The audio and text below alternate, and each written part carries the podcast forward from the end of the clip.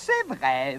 Je suis un ananas. Now, in the uh, towers of uh, Edmonton. I'm not a Tourette. Don't speak on both sides. I do not use crack cocaine, nor am I an addict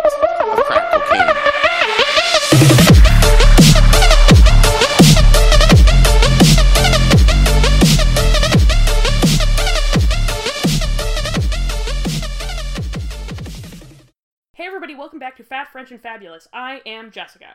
And I'm Janelle, and I just ruined my own life five seconds ago.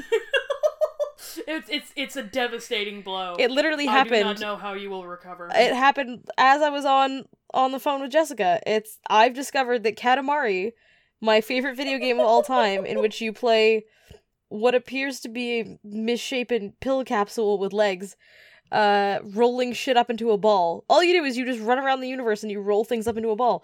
It has an app. There's a free app, and I am in the middle You're of exams. other people's lives too. You're bringing people down with you. Oh yeah, you roll them up into your little ball, and like they scream and they try to fight you, but you just keep rolling because you are indifferent to pain and suffering because all that matters is the ball. All that matters is the ball. Yeah. Yeah. Well, that's not a thing that I needed to discover during the middle of my final no, season. absolutely not. It's, it's similarly like I have this obsession with Tetris that inflicts me and just like takes over my brain at all of my waking hours like every couple years when I rediscover Tetris. And I start seeing it in my sleep. I start seeing it every time I close my eyes, just the blocks falling, just the blocks. and then eventually I get over it and I move on with my life again, but it's always just waiting for a relapse. My moments stretch between Tetris episode to Tetris episode, and that is all there is. I am literally a single Steam sale away from dropping out of university. Like that's At all times. that's the knife's edge on which I balance right now. Well, especially right now, I'm in the middle of finals. Yes. So before I, uh, Janelle's inevitable descent into Katamari madness, we're going to be today talking about Joshua Abraham Norton. He was once a relatively normal businessman from a relatively normal family of well-to-do Jew- Jewish mer- merchants. There's some disagreement over the, the, his exact date of birth, but he was most likely born in 1818 in England, the second of nine children. His family moved to South Africa two years later. So he had a weird accent. it, it's just very strange, deeply confusing, especially because like he later moved to the U.S. and lived there for the rest of his days. Like for most of his life, he spent in San Francisco. So, just a deeply strange accent. That's fun. I was telling Jessica earlier on this very phone call. Uh, the only accent that my father is capable of doing is uh, a British accent, but the only British accent my father can do is Queen Elizabeth II. Him, him, hello. I I was in a relationship with someone who had an English accent for a while, and every time he came near the house, my father would be like, "Oh, hello! Goodness gracious, young man, come inside. What would you like to eat?" That's all my dad can do. It's just this jacked up fucking Queen Elizabeth II. So I feel like, yeah, I'm just gonna have flashbacks every time a British accent is even mentioned for the rest of my life. Just mortification. Just, Just a profound- childhood of watching my watching my father scream a terrible Queen Elizabeth II impression into the unwitting face of anyone who ever came near the house with a genuine British accent.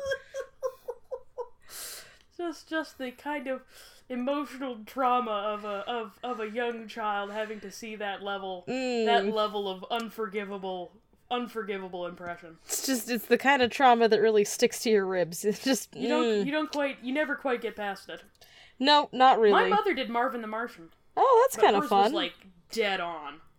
uh, my father can also do an Indian accent, but it, it is probably a hate crime. So Probably. I don't almost definitely. I don't encourage that one. the British one at the very least is just odd. Yeah, Queen Elizabeth doesn't need my defense. She doesn't need me coming to her defense. She can hold her own. she she's she can hold her own. She has lawyers and guards with bearskin hats. She ran out of corgis though. Her last corgi finally Oh, died. no, yeah. that's sad. So I don't know how she's defending herself these days if she doesn't have a ferocious army of corgis. Yeah, she's she's usually the alpha of a, just a pack of corgis just roaming the the halls of Buckingham Palace, just thirsting for biscuits. Mm. They're mostly to keep you away from her. it's it's mostly that. Now the last one's gone. I'm coming, Liz. oh my god. I think that's actually a threat. Will not be kept apart. I think we've now crossed the line from joke to watch list. So, Okay, back to Norton.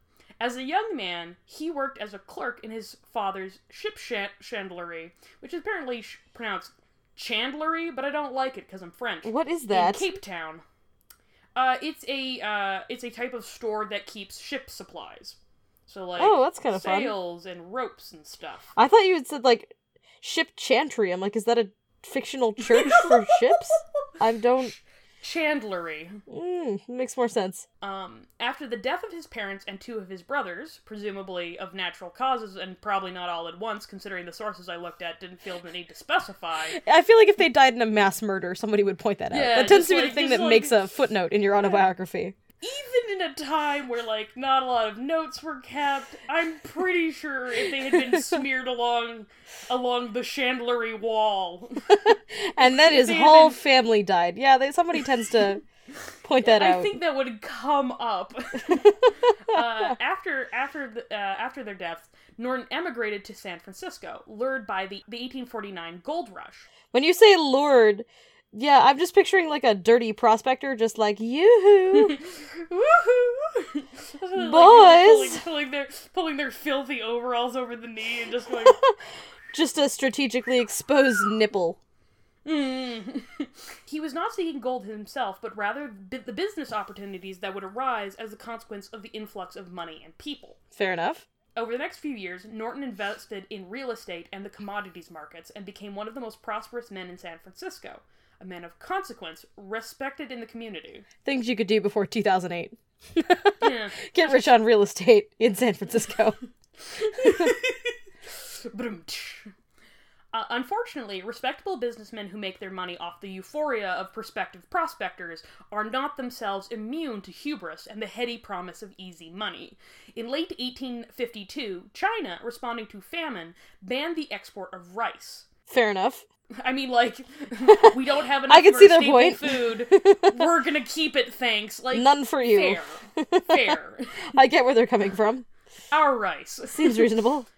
Uh, the price of rice soared, spiking from 4 cents a pound to 36 cents a pound. Sensing opportunity, Norton bought the entire hold of the Glide, a ship on return from Peru carrying 200,000 pounds of rice for 12 and a half cents per pound, $25,000 in total. Ah, so he's he's profiteering. Mm-hmm, absolutely. Norton paid a deposit of $2,000 and signed a contract to pay the remaining $23,000 in the next 30 days. Before the Glide made land, the very next day after Norton bought its entire 200,000 pound cargo, several ships, likewise laden with Peruvian rice, docked in, San Fran- in the San Francisco harbor, relieving the price pressure caused by scarcity and smacking the price of rice straight back down to the appropriate equilibrium po- point on the supply demand curve at 3 cents a pound. Aw. Cheaper than even before the shortage. So it is it is kind of like the 2008 crash of the stock market. Little bit, little bit. He, he- this coincidentally rendered Norton's massive investment in rice worthless And also Nine and a stupid. half cent lost per pound from the get-go. Aw. Probably should have uh, thought that through. Norton desperately tried and failed to have his contracts voided through an extended legal battle with the suppliers on the grounds that they had misled him on the quality of the rice. The lower courts found for Norton, but the Supreme Court of California did not agree. Aw, it's like somebody who puts all of their money into like Betamax tapes right before DVDs comes out. Like it's it's Yeah. that bad of an investment.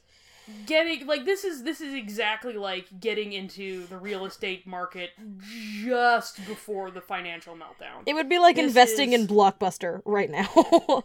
Oh, absolutely. Just that one last store in Alaska just going in hard on like the resurgence of physical media. I'm a- all as, in. Like rentals of physical media. because that's what everybody Just- loved. That's that's the problem with Netflix. You don't have to physically leave your home to pay Yeah. late fees for not dropping off a scratch tape in time. That's really Yeah. what the 90s were all about. Nostalgia. that's, that's, that's, it's exactly what it is. It's just like, if I'm in the mood to watch a movie, I'm not actually in a mood to go outside to like to like to walk down. I yearn for the days you were forced to leave your see home. another human being. Oh yeah, that's that's what we all want. More social interaction with a dude who looks Mm. like Jesus and works at Blockbuster. Yep, that's that's the kind of deep, meaningful connection I need to build. I have my investment portfolio all worked out. Makes sense to me. I will, if I am ever rich, I will personally, personally refloat, refloat the physical media rental market just so I can have those conversations with like a stoned out teenagers back. Awesome. that that makes perfect sense to me. Also, so you can give your investment banker a heart attack. Just so I can just devastate some poor soul working for TD. just just traumatize them. Just they they're, they're, they're gonna have to like my I'm gonna go walk into my bank one day and that's gonna be, I'm just gonna walk into a room where like there's an odd banner that says an intervention across it. just several men in suits are just gonna like walk up to me and like put put a loving hand on my shoulder and ask what's wrong. Every moment that a financial advisor is not having stress hyperventilation because of Jessica is a moment she feels the cold pang of regret. you need to you need to live your best life. You need to take opportunities after they come to just give a middle manager named Janet stress hives. That's how we really live. That's how I roll. Norton's North Beach real estate holdings were foreclosed by the bank to pay his debts, Aw. alongside a series of other misfortunes, and Norton eventually filed for bankruptcy in 1856 with outstanding liabilities worth over $50,000. Damn, if he if he just hung on to his real estate and then also achieved human immortality, he would be doing great right now. Oh yeah, like he would be living the high life if he hadn't been sent off the deep end by like A bad batch of rice. And also being dead. and to and to be clear, like that's not in modern terms. That is absolutely in 800 mid like the 850s dollars. Like this is this is a lot of money. Yeah. Uh, by 1858, he was living in a working class flophouse, surviving by working as a commission agent. Agent. Man, whatever happened to flop houses? That's something you don't hear anymore. Uh, yeah. I think it's just the word went away. I think Flop? things I don't know I don't know what a flop is, but I know that I don't want to be one. And I will hit you if you call me one.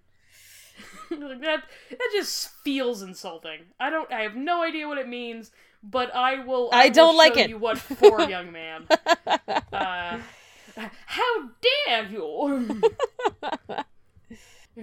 get minced at by by Janelle's father. Just How dare gracious. you? I'm so glad my parents don't listen to this. it would probably be fair to say that Norton's six-year spiral into poverty was a tad stressful. A little bit. I could see it. He went from the heights of San Francisco society to its depths in less than a decade, due to his own folly and miscalculation. I have no doubt that all of us would struggle to cope in a similar predicament. It's basically a description of my ever growing student loans, to be honest. Achieving complete financial ruin in less than 10 years.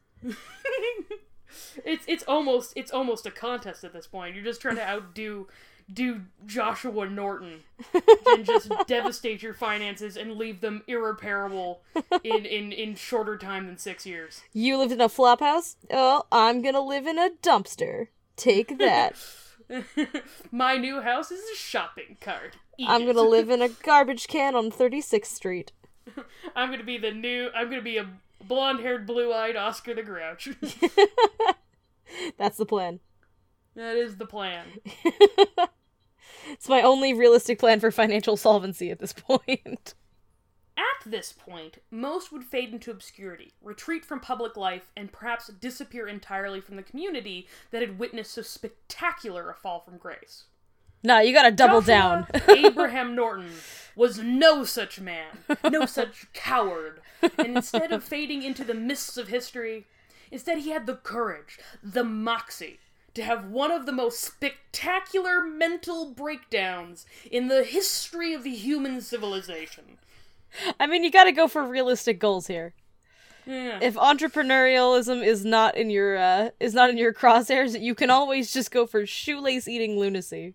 It's nice to have a backup excellence plan. Comes excellence comes in a variety of flavors, And sometimes there's something to be said for being the best lunatic that you can be. Just so utterly batty that your name goes down in history. It's not too late for me. I I, I still have dreams. Believe in yourself, Janelle. and one day you too can go utterly mad. Like I said, manageable, realistic goals. Move to a far off country, achieve stellar success, then devastating loss, and just become utterly unglued. I'm like three quarters of the way there already. I mean, you moved to the like you're it's a per almost a perfect parallel. Somebody find me some bad rice investments. we'll get this party started. so it's not precisely clear when Norton's delusions started. For the first 41 years of his life, he seemed to be basically fine.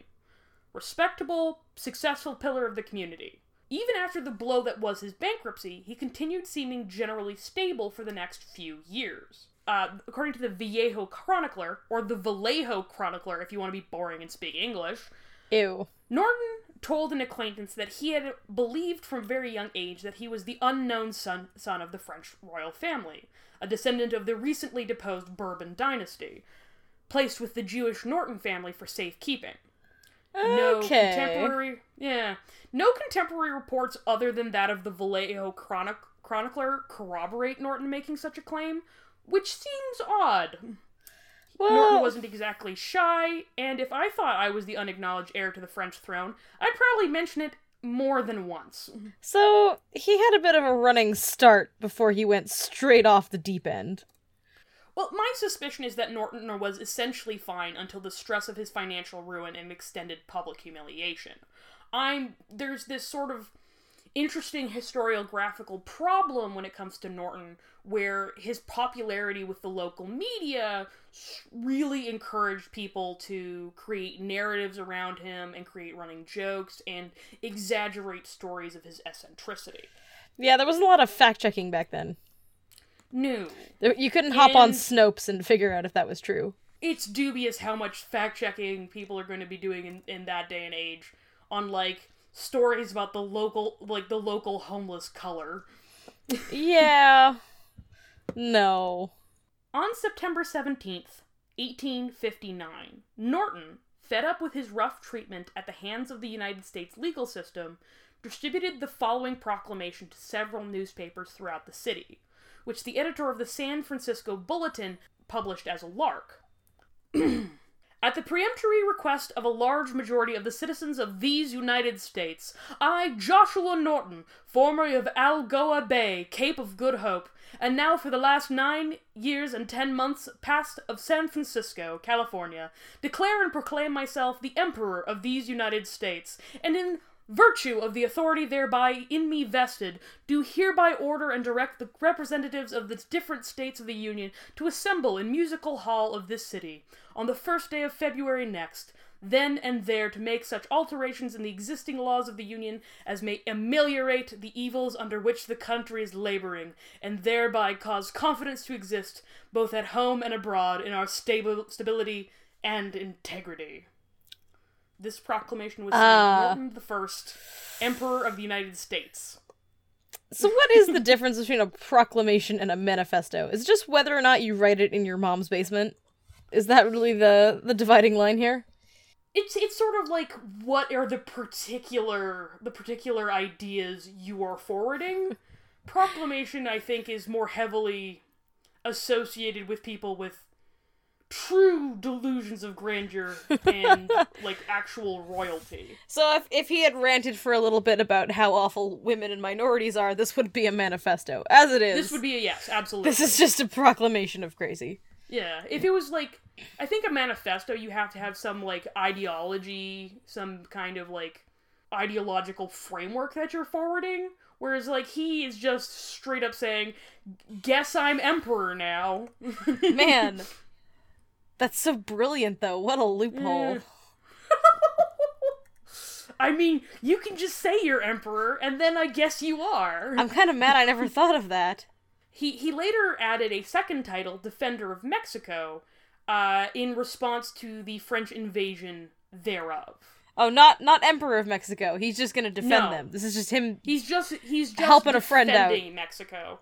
I'm under the impression that this was because like he thought he was too busy with the United States and like while he understood that Mexico dearly needed his dearly needed his help and would have gracefully accepted his tutelage and and and patronage that uh, he was gonna he wasn't gonna bite off more than he would he could chew and he would just defend Mexico instead. I just like the image of him stomping off to Mexico from San Francisco with a kitchen knife, just like, all right, I gotta go defend Mexico. I said I would. I am a man of my word. I'm here to perform my duties as protector of Mexico. Stand back. Stand- Is that an apple car? That's all I need. I'm the emperor. as emperor, this is within my power. Stand back. Norton, having secured his position as the absolute ruler of the United States of America, released a second proclamation dissolving Congress, which Congress summarily ignored, if in fact they ever heard of it. Ah, what a loophole. After Congress's failure to obey imperial edict and disband, Norton published a further decree ordering the United States military to proceed with a suitable force and clear the halls of Congress. The army, in a brazen act of insubordination, ignored this order. that's that's one way to uh to upset a military coup. Just all right. go gun down the government and they're just like no. what a strategy. How about we don't? It's brilliant. He'll never see it coming. Uh, Norton himself began patrolling the streets of San Francisco wearing a baggy blue military uniform with, glo- with golden epaulets, a ceremonial sword, and a beaver hat bedecked with an extravagant feather and rosette. Well, that's how you make friends. Obviously, fashion. He generally carried a cane or umbrella, as was appropriately regal. Average San Franciscans, having always been rather odd people themselves, thought that th- this was all pretty hilarious, and as a community, largely decided to humor him. It's like that lady who goes out in New York City all dressed in green. Yo, oh, yeah, the green The lady. green lady. We all just we all just kind of know she's there. We're just we just kind of like her. Nobody Yeah. takes her real seriously. If she declared herself the Empress of New York, we'd probably be like, "Oh, Yeah, all right." we welcome our new green empress. But like we're not we're not really going to let you run the subway. We're just going to kind of put up with you. Bill de Blasio we're is just- still very much the mayor. yeah, we're not going to give you any official powers. But if you want to call yourself empress, we're not going to argue with It's it. just kind of like, "Aw." Aw. Yeah, that's that's fun. You want to be emperor? Yeah. I assume that's about as seriously as people took this guy. Yeah. On his patrol, uh, you'd be surprised. Oh no. On his patrols around the city, Norton would perform inspections of the state of repair of sidewalks and cable cars, as well as the general dress and comportment of police officers. Oh. He was likewise ever willing to engage passerbys in philosophical conversation. I mean, he's doing a better job than Mayor Bill de Blasio. I stand corrected. Nobody's checking the state of the sidewalks here. Citizens of the city took to bo- bowing and saluting when they met him in the street, as befitting his royal station. As his fame and popularity grew, restaurants began inviting Norton to dine free of car- charge as a guest and as a guest and hanging brass plaques on the wall announcing that the, that the establishment was favored by the local beggar emperor Norton I. See, as a mental health professional, I don't really know how you treat someone who's being enabled by an entire city. I mean, they're kind of looking after him, sort of. This is like his physical deep needs are being met. And but, but it's just like the way I see it is just like, is there any better medical treatment for him? I mean, at the time, no, I guess. I mean, even if you took him to an asylum, would he be better off? no, you just kind of gotta keep him out of traffic. That's pretty much all they can do at this point. Like, keep him off the point, like, road. it's just, it's just like asylums are just holding centers at this particular uh particular uh, point in history. The term snake pit is used for a reason. At the height of his power, the finest restaurants in the city were competing one with one another for Norton's patronage. Theaters, similarly, set aside balcony seats for Norton. There was even a play performed in San Francisco at the time that had Norton as a character, and notable contemporary literary figures such as Robert Louis Stevenson and Mark Twain took inspiration from him. Shit. Norton even attended various civic events, such as railway openings and the inaugural ball held to commemorate the com- com- completion of the new Capitol building. He issued his own currency, essentially government bonds for a government that did not exist, which locals treated at, as legal tender every bit as legitimate as the American dollar. So like when a Although five year old people just kept them as mementos. when a five year old tries to pay you for cookies with handmade money and you're like, aw. Okay. Oh yeah, like he would he would get local printers to print it for him. They which they would just do. They would just do that for him. and then he just used them to buy things around the city. and would uh, sell them to tourists. I'm not wrong when I say this is a full city of enablement. Oh my gosh, yes. Because they just thought it was incredibly funny. This is how you treat a five year old who hands you a fake phone.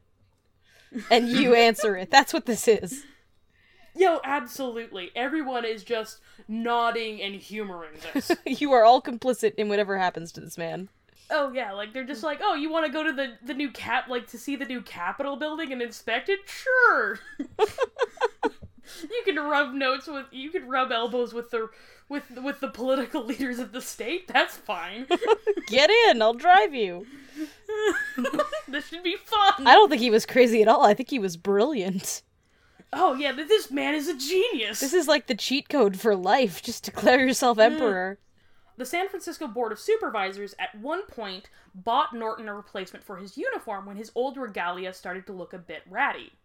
Norton responded with a thank you note and a patent of nobility and, pep- and perpetuity for each member of the board.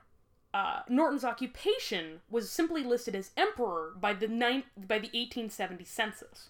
See, they always pe- there's always this impression that we give that like people in the past had no sense of humor, but that is absolutely not true. Humans have been amused by weird shit for as long as there have been people. We have always been this strange. We're just we're just a bunch of weird assholes, no matter what era we live in. Yeah, like th- we get this idea of particularly from the Victorian era of like our ancestors is very very serious, mostly due to the fact that like the things that we keep, the things that we retain, the things that we think to preserve Are very not serious. usually, like, yeah. they're very serious. Like most of our ideas of people in the past are like these very important, serious documents, or even uh, pictures back in the day when photography was quite a bit more expensive and everyone had to sit extremely still and could not smile, otherwise it would come out blurry because it took so long to develop. So most of what we get what gets left behind and what gets preserved gives us a skewed idea of what our ancestors were like. No, your your great grandmother thought buttholes were funny, and her mother Oh. thought buttholes were funny, and her mother thought buttholes were funny. and so on and so forth to the beginning of time. buttholes have always been have funny. known- as long as we have had the concept of butthole and the language to communicate the concept of butthole, there have been jokes about buttholes. It's just who we are as a people. I, and I think that gives me a, like a level of continuity, stretching out into the past and stretching into the future. Buttholes are hilarious, We are and they always have been. we are just we're basically apes that figured out how to make sharp rocks before other apes did. That's all we've got. That's a, that's a height of sophistication. That's who we are deep down. we- we've always been profoundly odd, and Norton the First was a bona fide, extremely localized meme for a group of baffling people. he was just the in joke of San Francisco. but Norton was, but like this was actually fairly common for uh, the, people of San Francisco. Norton was far from the only eccentric character to gr- grace the streets of 19 of the, of the 19th century. Another notable was Frederick Coombs, a photographer, inventor, and phrenologist otherwise known as George Washington II. Because in addition to the aforementioned passion for photography, inventing, and making unfounded assumptions based on skull shape, he wore a tricorn hat, powdered wig, and Continental Army uniform, and firmly believed he was the first president of the United States living in mid 19th century San Francisco. Oh, so everyone wants to party with that guy. Oh, everybody. He seems fun. He does. See, I'm I'm kind of sad that all of the like quirky people I meet around New York City are not they're not people who believe that they're reenactments or reincarnations of historical figures. They're just people who like to shit openly onto subway tracks. and that is unfortunate. Although I, th- I think mostly the reason why like people back in the day did not consider shitting on the subway tracks as notable is just because like everybody shat on the. That's what you're supposed to do. You just you stand on the yellow mm. line and you just pop your ass over the edge. That's that's what the yellow line originally was, just guidelines for where to put your feet if you don't want to fall over into the when when you're taking care of business. Basically gymnastics. It's like a like a really shitty parkour. Uh, so, uh, fittingly, General George Washington has something of a rivalry with absolute ruler Emperor Norton the First. Oh, they weren't friends. Coombs. No, they had they were rivals. Oh, I wanted them to hang out. I wanted them to have fun sleepovers. Coombs accused Norton of tearing down some posters he had put up, which he reported to the police. The police responded that they couldn't really do anything about that, Mr. President, seeing as tearing down posters isn't actually illegal. Also, he's the emperor, so we're kind of, you know. Yeah, I mean, Hands are tied. Our hands are tied. This is why you Uh, can't enable people on a city level. Uh, Coombs then attempted to sell the story to a newspaper as a means of raising enough money to launch a civil suit. When the reporter asked why Norton would do such a thing, Coombs responded that Norton was jealous of Coombs' popularity with the fairer sex. Oh, this is now a rivalry. This is yes, uh, apparently Coombs had something of an obsession with himself as, like, extremely attractive. that's what the ladies go for. We want reincarnated Yeah. presidents or nothing. It's about having standards, ladies. I want a tubby, balding man who is dead certain he is the fo- he he, he is a long dead president. that's that's what does it for me. I demand Andrew Jackson or nothing. the resulting article, published in the Alta California, made sport of both Coombs and Norton and implied that they were insane. Oh, which both gee. took grave offense and demanded a retraction. See, at least they had a common enemy to unite. This is kind of uh It really it brought them together. it's like a wacky romantic comedy except they're both deeply deluded men living in 1950, 1850s uh, San Francisco. The feud came to a head with Norton ordering that Coombs be arrested and committed to an insane asylum for no less than 30 days, and Coombs flouncing off to a, in a huff to return to his native New York and presumably woo the ladies there. I just like the 30 days, like that ought to do it. 30 days, that'll sort him out. he was a kind and generous, generous monarch. It's basically an extended Merciful in vacation. all ways. Yeah, he has a great deal of faith in 1850s psychiatric care. uh, cartoonist and particularly car- uh, caricaturist Ed Jump often depicted Norton alongside a pair of well-known San Francisco natives, a pair of street dogs named Bummer and Lazarus, who were tolerated by the general pop- populace for their general for their prodigious ability to kill rats, and followed by the easily bored masses like some kind of odd stray dog soap opera. I was gonna say, like, what does a dog have to do before you name it Lazarus? Does it does it not die? Is that what it's is Lazarus still out there? so Bummer, the uh, he, who's apparently a Newfoundland cross of some Oh, so these are big dogs. Big dog, yeah. Uh, generally speaking, like this was an era where like the dog, the street dogs outnumbered New Yorkers like two to one. Yay! uh, so like a lot of people would just like poison or trap these dogs, uh, like like uh, unless they were very good ratters. Uh, Bummer was a ratter who sort of ha- hung out around outside a pub, and one day he uh, rescued this other dog from uh, a, a, a dog fight by attacking the uh, the the attacker back by defending this dog, and the dog itself, uh, which was injured in this this attack, uh, quickly recovered and thus got the name Lazarus after the uh, biblical character who uh, is dies and then is resurrected. See, I understand why people follow these dogs. I've heard about them. I've known about them for two minutes, and I'm already deeply invested. Yeah. So after this, uh, after this altercation, the, the the two dogs then became inseparable for the rest of their lives. Oh, Bummer and Lazarus were, by popular demand, exempt from the general ordinance to round up strays. The dogs are often linked to Norton and said to belong to him, but there's really no evidence that that was the case, beyond the general popular association between Norton, Lazarus, and Bummer as fellow celebrities and touchstones of San Franciscan culture and street life. They have their own Wikipedia page. yeah, they Damn do. it, I don't even Yeah, have my own wanna- Wikipedia page. If you want to read up more on Lazarus and Bummer, there is a full Wikipedia page. I'm less notable than two homeless dogs from the 1860s. what is it like one day that you will be almost as famous as these two dogs? Oh, it's like a long page. over a century and a half ago. Yeah, it's extensive. Is that too much to ask? San Franciscans are weird. It's all I want in this life.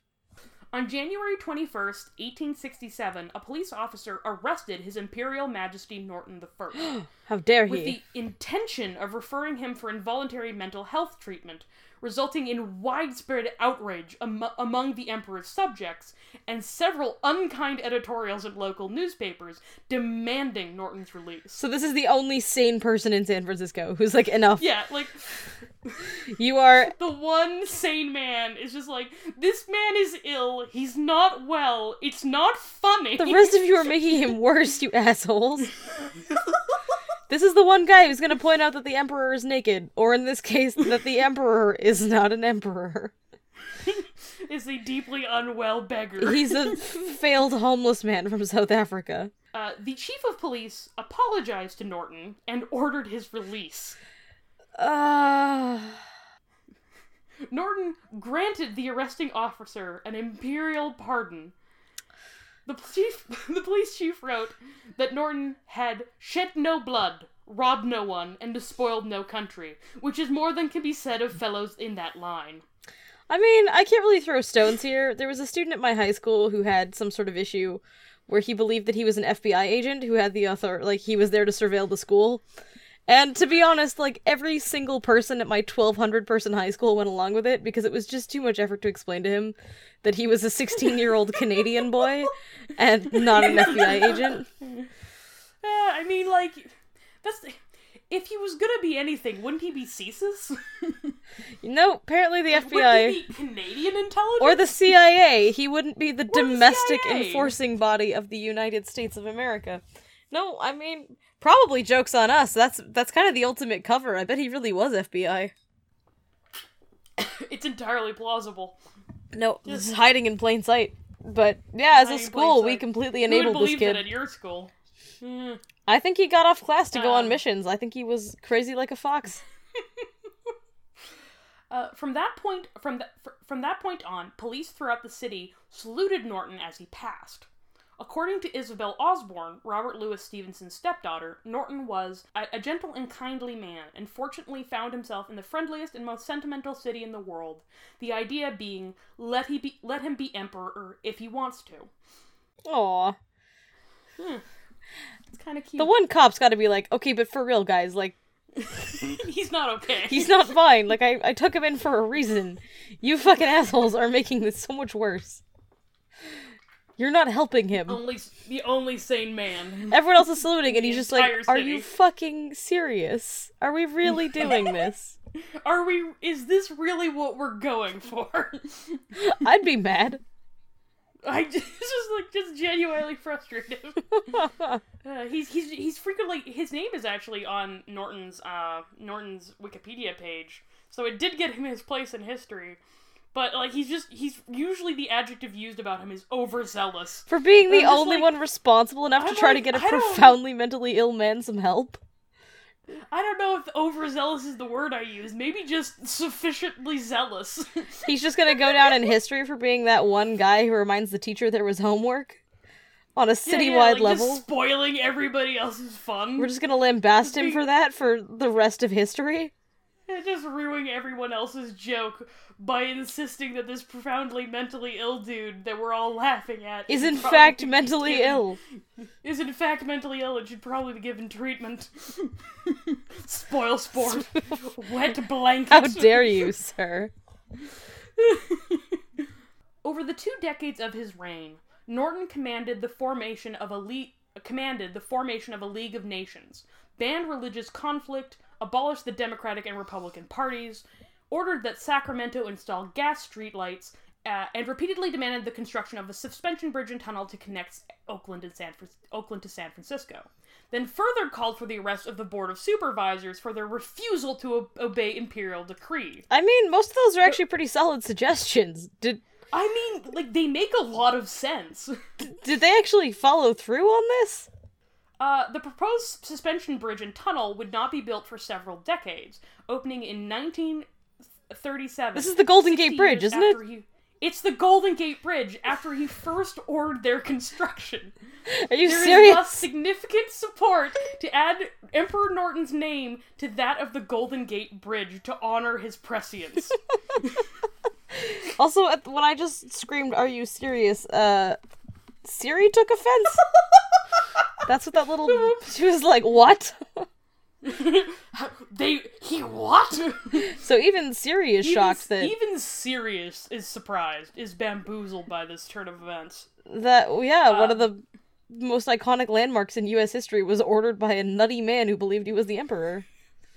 Yeah, he was one of the first people to openly support the building of the of the Golden Gate Bridge. Yep. That's fun. Uh it is very fun.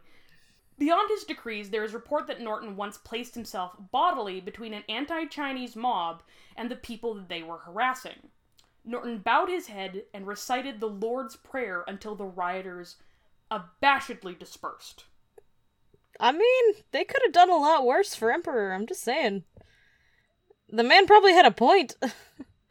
probably had a point. Like, it's very weird because in a lot of ways I find myself admiring him because he was clearly like I mean he did have his problems. He apparently had like some traditional views on like appropriate femininity, but like It's 1860. much- I can cut him some slack. I mean, he's very much ahead of his day in terms of uh, religious secularism, religious tolerance, and uh, cosmopolitanism when it comes to race.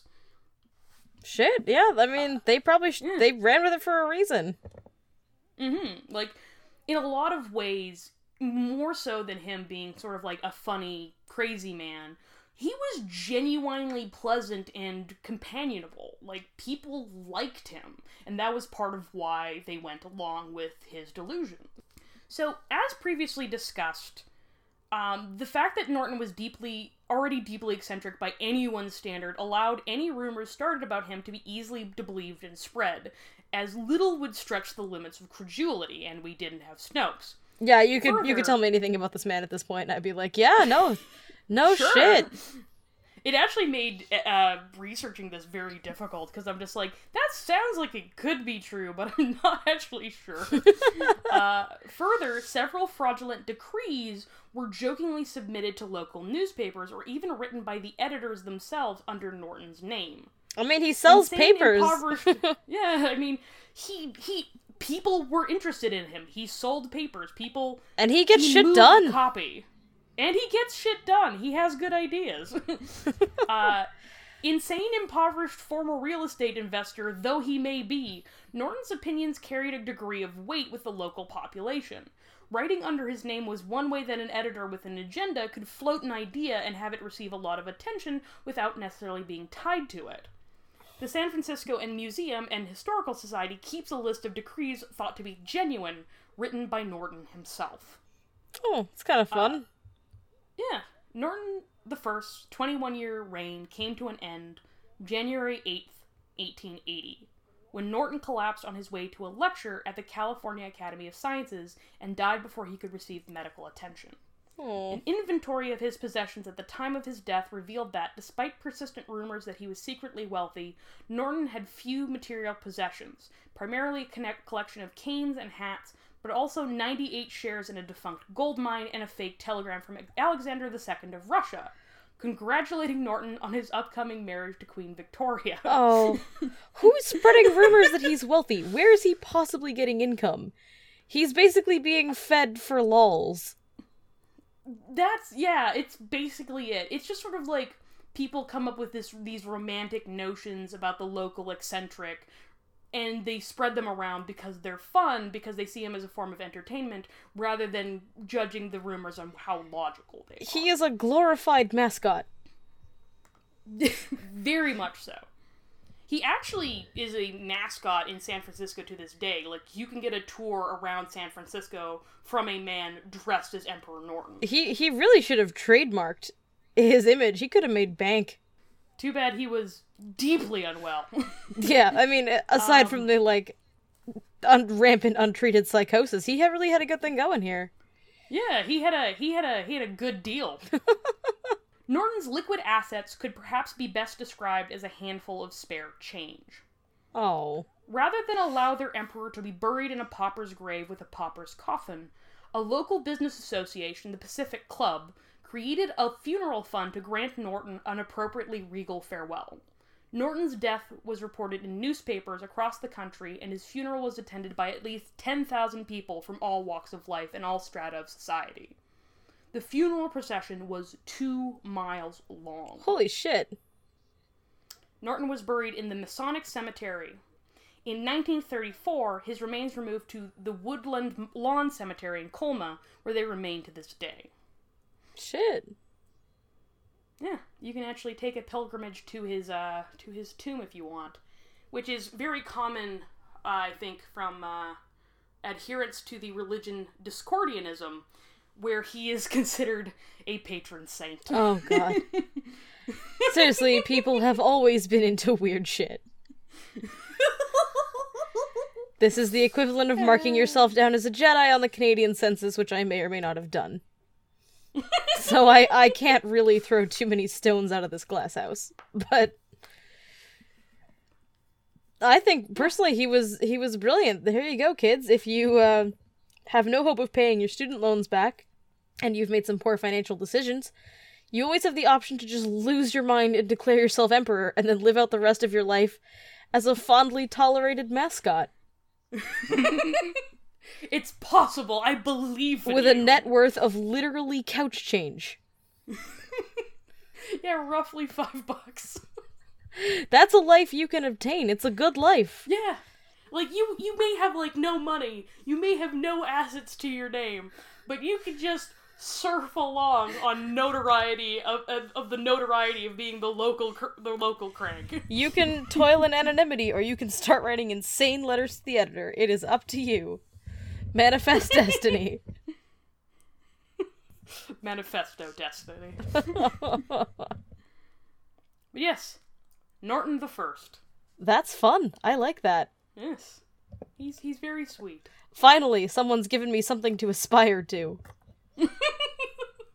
I thought it was appropriate to have a happy episode. Are you suggesting that my episodes are not filled with joy and childlike wonder? I might forward that hearing about the horrific death of young men born for better things is not the most cheery way to set send set to start one's day. Well, I have good news. I would imply. I have good news. Uh, next week's episode will be a quadruple homicide. And the fun part Oh, that is fun. is that I have more than one quadruple homicide to choose from. so we don't even know quite which quadruple homicide it is just. No, I'm yet. just I'm juggling a few, but they are all quad- quadruple homicides. Oh, well, that's definitely something to look forward to next week. We hope you've enjoyed this episode. I'm Jessica, And I am still Janelle, and we are fat, fat, French, French, and, and fabulous. fabulous. And we are also your emperor. Ha ha ha! Bow before me, subjects, citizens. It is I, your wise and generous ruler. know that under my wing all will be well. I feel better already.